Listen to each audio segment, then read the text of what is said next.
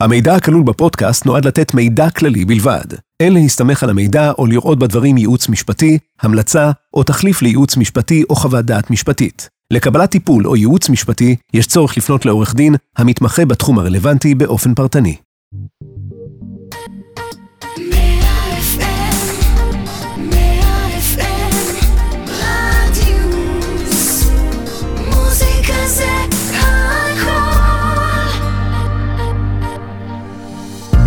בייטל המאירי, פודקאסט על דיני משפחה, נכסים והרוקנרול שביניהם.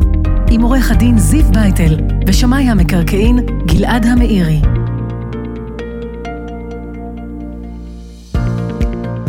שלום חברים, ברוכים הבאים לפינה נוספת של בייטל המאירי, פודקאסט על דיני משפחה, נכסים וקצת, או אפילו הרבה רוקנרול. קודם כל נציג את עצמנו, אני עורך דין זיו בייטל, מתמחה בענייני ירושה ומשפחה. ואני גלעד המאירי, כלכלן, משפטן ושמאי מקרקעין. שמחים להצטרף לנבחרת הפודקאסטים של רדיוס מה-FM. מדי שבוע נדבר כאן בפודקאסט על סוגיות משפטיות שבהם בני משפחה נאלצו להתמודד עם מקרים כאלה ואחרים שבמרכזם עמדו דילמות של רכוש, של נכסים, וכאן גם מגיע השלב של הרוקנרול. אז אה, לפני שנצלול אבל למקרה שלנו הפעם, נזכיר לכם שאתם יכול, יכולים להאזין לנו במגוון הפלטפורמות, באפליקציה, באתר, בספוטיפיי, באפל פודקאסט, בגוגל פודקאסט של רדיו 100 FM.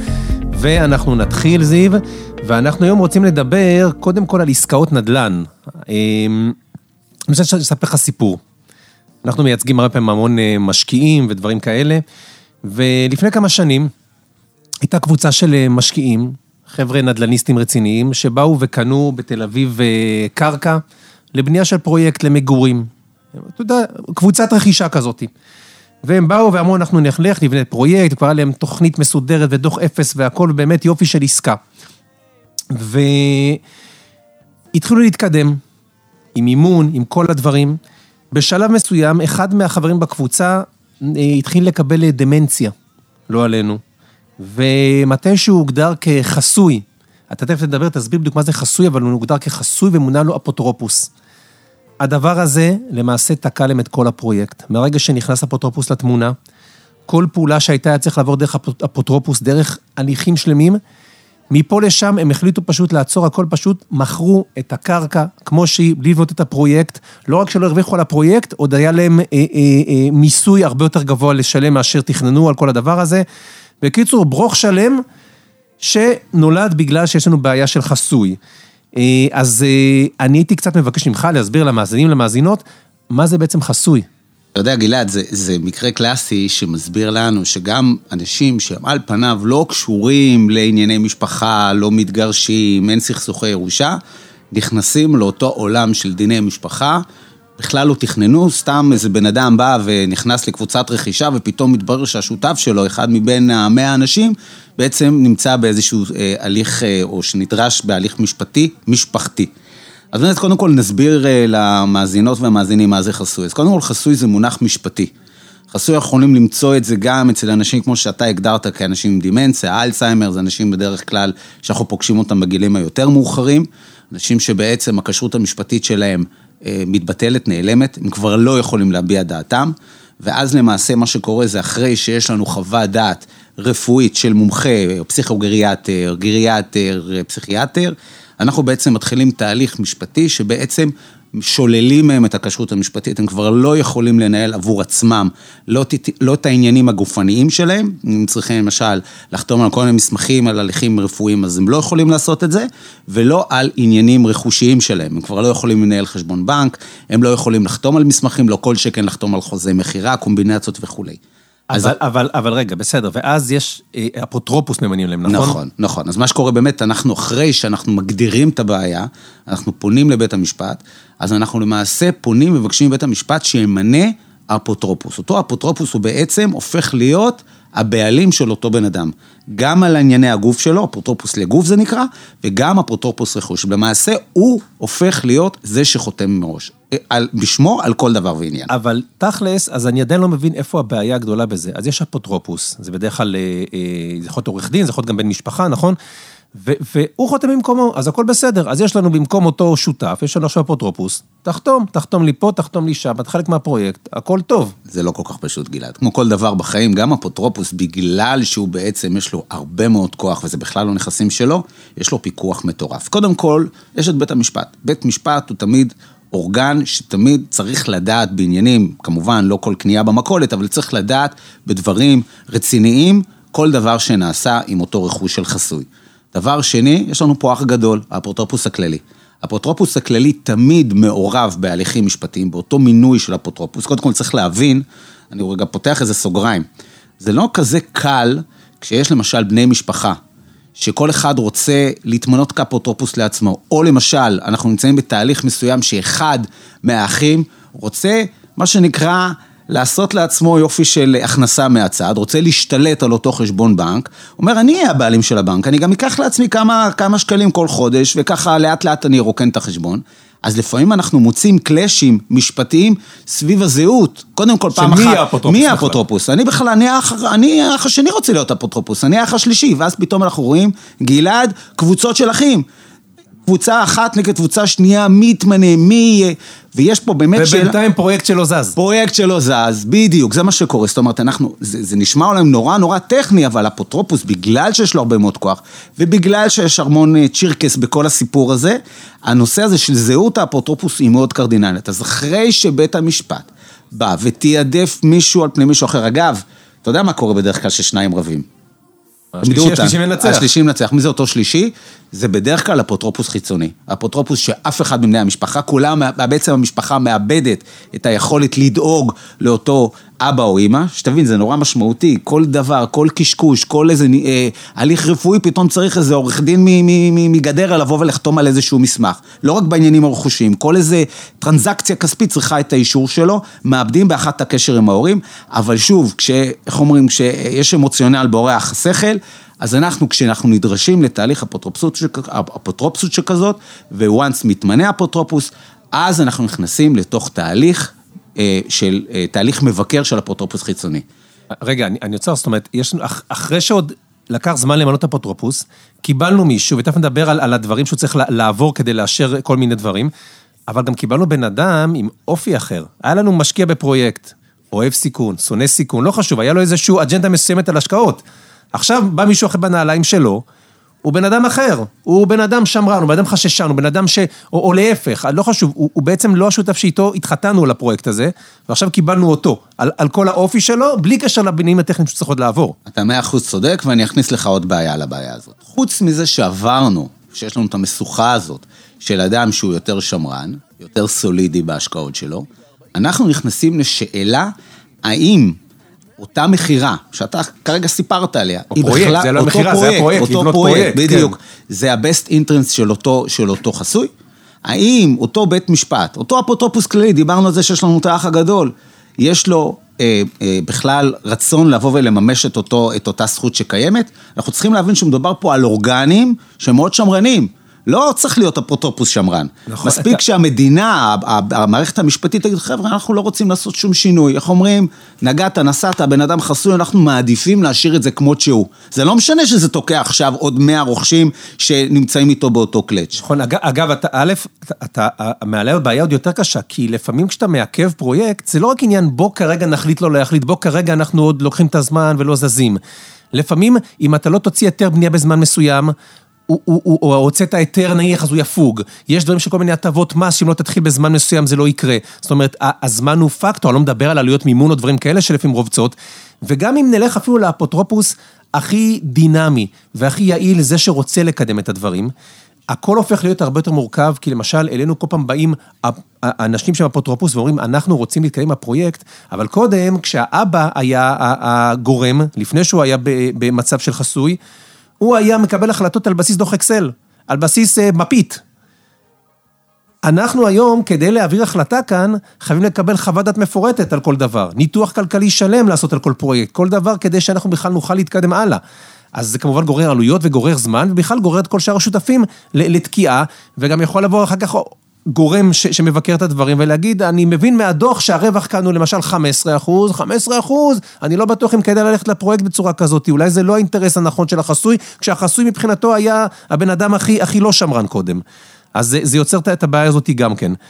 לכן, תשמע, גלעד, המערכת הזאת, בדיוק כמו שאתה כרגע אה, מספר אותה, היא מערכת שצריכה להיות שיתוף פעולה מאוד משמעותי בין אותו אדם. הרי מה אנחנו בעצם מנסים לעשות? אנחנו מנסים לשכנע. מה זה אנחנו? אותו למשל עורך דין מייצג בשיתוף של שמאי, שבא ואומר, תקשיבו, אנחנו בעצם הולכים רק להעלות את קרנו של אותו חסוי. אנחנו באים להראות שבעצם אותו תהליך שממילא יכול להתרחש, ותכף נספר איך זה יקרה, גם אם זה לא, גם אם לא ייתנו לנו את האישור הזה, אותו תהליך רק יגרום לו לשפר את מצבת הפיננסים שלו. יעזור לו מנכס ששווה X לנכס ששווה הרבה יותר מזה, ואז באמת הולכים לתהליך משפטי שבראש ובראשונה צריכים לתת לו דוח, לתת לו דוח שמאי, שבעצם יודע לבוא ולהגיד, הנכס הזה היום שווה X ומחר שווה Y, צריכים לשכנע. קודם כל, עוד לפני שמגיעים לבית משפט, את האפוטרופוס הכללי, יושבים שם עורכי דין, יועצים משפטיים, שבאים צריכי, שצריכים להשתכנע שזה באמת האינטרס של אותו חסוי, שאנחנו לא באים להרע את תנאיו, ורק אחר כך פונים לבית משפט ומבקשים אישור. שמע, אני רק שומע אותך בדקות האלה. כבר התעייפת. אני כבר התעייפתי ממה שצריך לעבור כאן. יש לך פתרון יותר מהיר לדברים האלה? קודם כל, צריך להבין שאתה צודק. כי התהליכים כרגע שאני אומר, זה לא תהליכים של אה, בקשת תשובה. בתי המשפט היום עמוסים לעייפה, עד שאתה מגיע, עזוב בתי המשפט, אתה יודע מה זה להגיע לאפוטרופוס כללי, יושב איזה עורך דין עם מיליון תיקים, כן את ההיא, כן את האח הזה, כן את האח ההוא, שהוא בכלל מגיע לתיקים כלכליים, בכלל העיניים שלו מתחילות להתבלבל, לא מבין, לקרוא בכלל דוחות אה, שמאות, אתה צריך, אה, אתה צריך משקפיים. אז באמת העניין הזה מצריך, ולא לכולם יש את הסובלנות, לא לקבלן, לא לקבלן יזם, בטח לא לאנשים שרכשו. זיו, תכלס, מה עושים? תן לי פתרון. לא, הפתרון זה קודם כל לעשות תהליכים כמה שיותר אה, אה, מהודקים, עם חוות דעת, כי כן התהליך הנכון זה שאותו חסוי כן יהיה חלק מהעניין. אנחנו לא רוצים להוציא אותו, אנחנו לא, לא באמת רוצים להעיף אותו החוצה, אבל בהינתן ואין לנו זמן, ואנחנו כל אחד עם היד על השעון ורוצה להתקדם בחיים, אנחנו נאלצים, נאלצים ללכת להליך, איך אמרנו בפרק הקודם, פירוק שיתוף, גם פה יש לנו פירוק שיתוף. פירוק שיתוף. פירוק שיתוף, זה שם המשחק, זה הברירת מחדל. הלא כל כך טובה, אבל היא היחידה שיכולה. שזה, אגב... שזה אומר, אנחנו בעצם מציעים את כל הנכס כולו. לחסוי היה, אני בכוונה מקצין, היה אחוז אחד בפרויקט. נכון. ואנחנו, בגלל שאנחנו בעצם תקועים, הברירה היחידה שלנו, נניח, לפעמים פרקטית, היא לבוא ולהגיד, אנחנו מבקשים לעשות פירוק שיתוף, ולמכור את כל הפרויקט החוצה. יכול להיות שאנחנו נרכוש את החלק שלו במסגרת נכון. ההתמחרויות, אבל אנחנו בעיקרון מוכרים במזומן החוצה את הסיפור הזה. אתה זוכר שאת ההתמחרויות, אמרנו, אנחנו עושים את זה בהליך מכירתי מאוד משמעותי, במיוחד שאנחנו מדברים על משהו שהוא כל כך רב משתתפים, אז פתאום אתה מכניס 200 אנשים לתוך משרד ומנסה למכור את הנכס. נכון, רוב הסיכוי רוב הסיכויים זה שבעצם אתה אה, רוכש לעצמך את הנכס, אבל אל תשכח שאתה מזמין גם רוכשים פוטנציאליים. אני רוצה לתת פה איזשהו טריק. אף אחד לא שומע, נכון, גלעד? מה פתאום, אין כאן, אין האזנה בכלל. השילוב של הפתר... הפתרון הוא שילוב של שני העניינים. אתה יודע מה הכי צורם לבית משפט או לאפוטרופוס כדי להכיש את ההחלטות שלהם? יש לך, יש לך רעיון? להרגיש שהוא מפסיד משהו? כן. תגישו תביעה לפירוק שיתוף. התביעה לפירוק שיתוף היא זרז, היא, היא מה שנקרא לתת איזשהו זה, או מכתב שמאיים על פירוק שיתוף. אתה בעצם אומר כי אין ברירה. בדיוק. כי אפוטרופוס נוח לו לא להחליט. נכון. אבל כשיש פירוק שיתוף, זה כבר החלטה שנופלת עליך. נכון, נכון. אתה בעצם אומר, אדוני, אתה תמשיך לא להחליט, זה יקרה לבד, וגם כבר ההימנעות שלך ונקרא לזה המחדל שלך, הוא כבר גם משהו אקטיבי הופך להיות. נכון.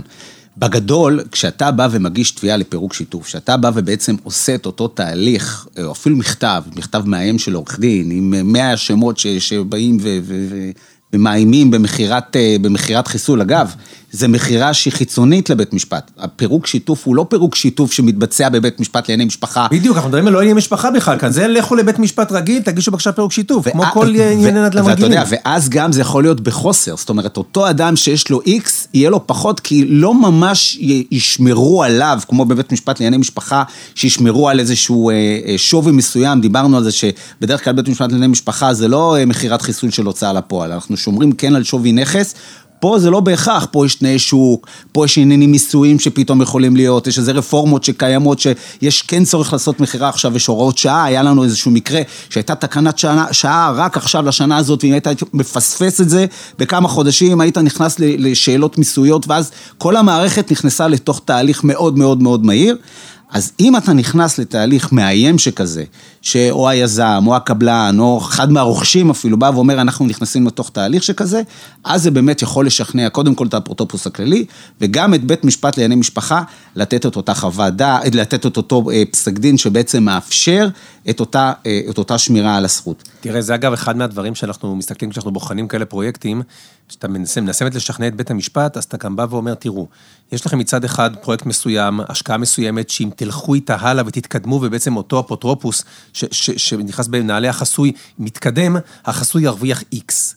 אבל יש גם עניין מה יקרה אם לא. ואתה בא ואומר, אם אתה מחר מוכר את זה במזומן, אם אתה מעמיד את זה למכירה, אז למעשה הוא יקבל נטו הרבה פחות, יש ענייני מיסוי. ואני אגיד לך עוד דבר שיכול לקרות, וזה, איך אומרים, גם כן בתחום האפור, וזה בתחום האפור של בכלל של נושא של פירוקי שיתוף במקרקעין, לא קשור לדיני משפחה.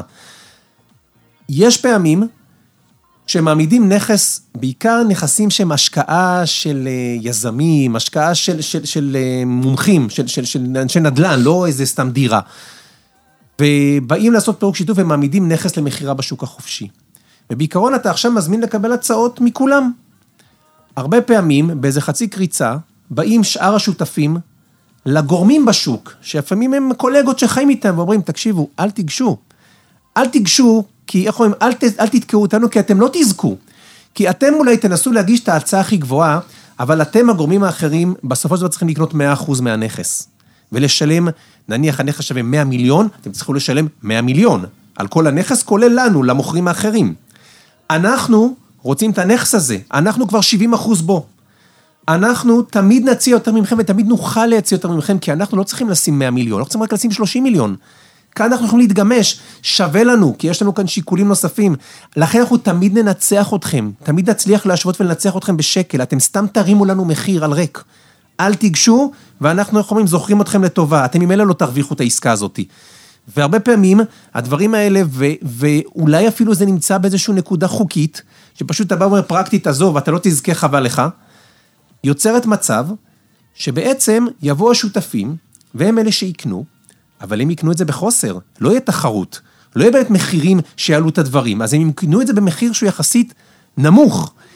גם אם יבואו לשמאי ויבואו ויגידו לו, תגיד לי אם המחיר הזה ראוי, הוא יבוא ויגיד, תראו, אם יבוא אותו חסוי וירצה למכור רק 30% מנכס בשוק החופשי, הוא יקבל מחיר מופחת, הוא מוכר זכויות במושה, הוא מוכר זכויות לא מסוימות בפרויקט, הוא מראש יקבל חלק נמוך יותר, הוא לא יקבל את החלק היחסי בפרויקט, אלא בהגדרה נמוך יותר. ולכן יוצא מצב שכשאתה באמת הולך ועושה פירוק שיתוף, אתה, זה באמת טריגר לאיים על, על בית המשפט או על, או על האפוטרופוס, שבא ואומר, תקשיב, לא תעשה את זה, אנחנו נעשה פירוק. בפירוק, אתה בדרך כלל תצא פחות טוב, אם יהיה מכירה. ולכן, תתקדם איתנו. הבעיה היא כמובן שהכל זה דינמיקות שלוקחות זמן ובסוף אין ברירה והדברים האלה אה, הם בקצב שלהם אחרת עובדים. גלעד, אני רוצה לצ'פר את המאזינים והמאזינות שלנו, שמה שנקרא, חיכו איתנו עד הסוף. ואני רוצה לתת טיפ זהב לאלה שחיכו. ואני אגיד לך את הדבר הבא. אנחנו דיברנו כרגע על מערכת משפטית מסואבת ומסועפת, עד שאתה מגיע אה, לארץ המובטחת ואתה מצליח להגיע לאותו אה, פסק דין אה, של בית משפט. איך אתה מונע בכלל את התהליך הזה? הרי אתה לא באמת יודע לצפות מראש מתי בן אדם הופך להיות חסוי. נכון. יש היום, ברוך השם, התפתחות חוקתית גם בעניין הזה. שמעת פעם על המושג ייפוי כוח מתמשך? שמעתי. יפה, אז עכשיו אני אסביר. בגדול, אנחנו כל הזמן אומרים שבענייני משפחה בכלל, סוף מעשה במחשבה תחילה. גם פה יש לך סוף מעשה במחשבה תחילה. אנחנו לא באמת יודעים מה, מתי בן אדם הופך להיות חסוי, מתי בן אדם אה, פתאום, הרי דימנציה זה לא, זה לא איזה וירוס, זה לא קורונה שמגיע אה, מאיזשהו מקום. הוא יכול גם סתם להידרס מחר ולהיות אה, חצי מת. בדיוק, יכול להיות חלילה צמח שלא נדע מצרות. בן אדם יכול עוד בחייו, כשהוא כשיר משפטית לעשות ייפוי כוח מתמשך, שבעצם המחוקק נתן לו את האפשרות, אל תבואו אלינו לבית משפט. תמנה היום עוד בחייך את מי שרוצה, את מי שאתה רוצה שיחתום בשמך. נכון, הוא עדיין יהיה כבול לכל מיני כללים של האפוטרופוס הכללי, ויצטרך לתת דוחות, זה לא איזשהו משהו ככה באוויר, אבל כל המערכת הזאת של המינוי ושל התעדוף, אח אחד על אח שני, כבר היום אנחנו פותרים, ואותו ייפוי כוח מתמשך נכנס לתוקף עם אותו חוות דעת אה, רפואית, בן אדם אוטומטית כבר הופך להיות אפוטרופוס, חסכנו חלק מאוד מאוד משמעותי, עדיין נצטרך לבוא ולהסביר הסברים למה אנחנו חתמנו וכולי, אבל אתה חסכת מעצמך הרבה מאוד זמן וכסף, אפילו אובדן, אה, אובדן של אה, הזכויות של אותו חסוי, על ידי אותו ייפוי כוח מתמשך. וואלה. אז פתרון טוב. אתה יודע מה, אז יוצא מצב שבאמת, אם אתם הולכים להשקעה, ועם שותפים, ו- ואתם סומכים על השותפים, ואתם אומרים, אבל מי יודע מה יהיה מחר, אולי שווה להגיד לשותפים, חברים, יש לכם ייפוי כוח מתמשך? יש לכם דבר כזה? תדאגו לזה אם אין, וגם אולי כדי שנדע מי זה. מי זה אותו אחד שמיופה כוח? אולי אם אני אדע שמי שהולך להיכנס בנעליך זה מישהו שלא כל כך טוב לי שהוא יהיה, אז אני אגיד, טוב, אני שוקל את ההשקעה הזאתי, אולי עדיין נתקדם, לפחות אנחנו נבוא בעיניים פתוחות לדבר הזה, ולא נופתע אחר כך על הדברים. איך לומר זאת בעדינות? בואו בהמוניכם. טוב, גלעד. טוב, אה, חברים, אה, תודה רבה לכם שהייתם איתנו עד כאן בפרק הזה. אתם יותר מוזמנים להאזין לפרקים הנוספים של אה, בית אל המאירי במגוון הפלטפורמות של רדיוס 100 FM, באפליקציה, באתר, בספוטיפיי, באפל פודקאסט, בגוגל פודקאסט, בכל הפלטפורמות של התחנה. אנחנו מעדכנים בפייסבוק, גם בפייסבוק, גם באינסטגרם של רדיוס 100 FM כשעולה פרק חדש. אתם יותר מוזמנים לעקוב. תודה רבה רבה לצוות המדהים שלנו כאן באולפן. תודה לך, גלעד המאירי. תודה רבה לך, זיו בייטל, אנחנו נשתמע בפרק הבא.